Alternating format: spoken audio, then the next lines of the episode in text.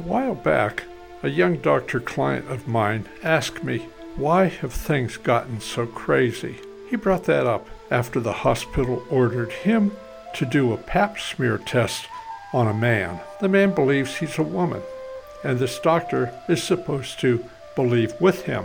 That's like going into the sanitarium and wanting to be one of the inmates.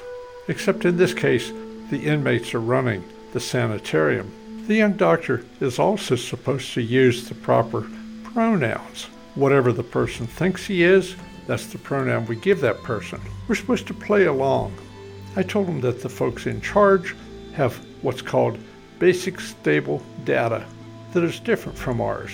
My basic stable data is Judeo Christian beliefs, and so I see through the lens of Judeo Christian philosophy and also my loyalty to Jesus Christ.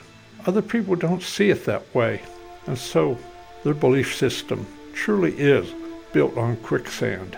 And the problem is, it's sinking the rest of our culture.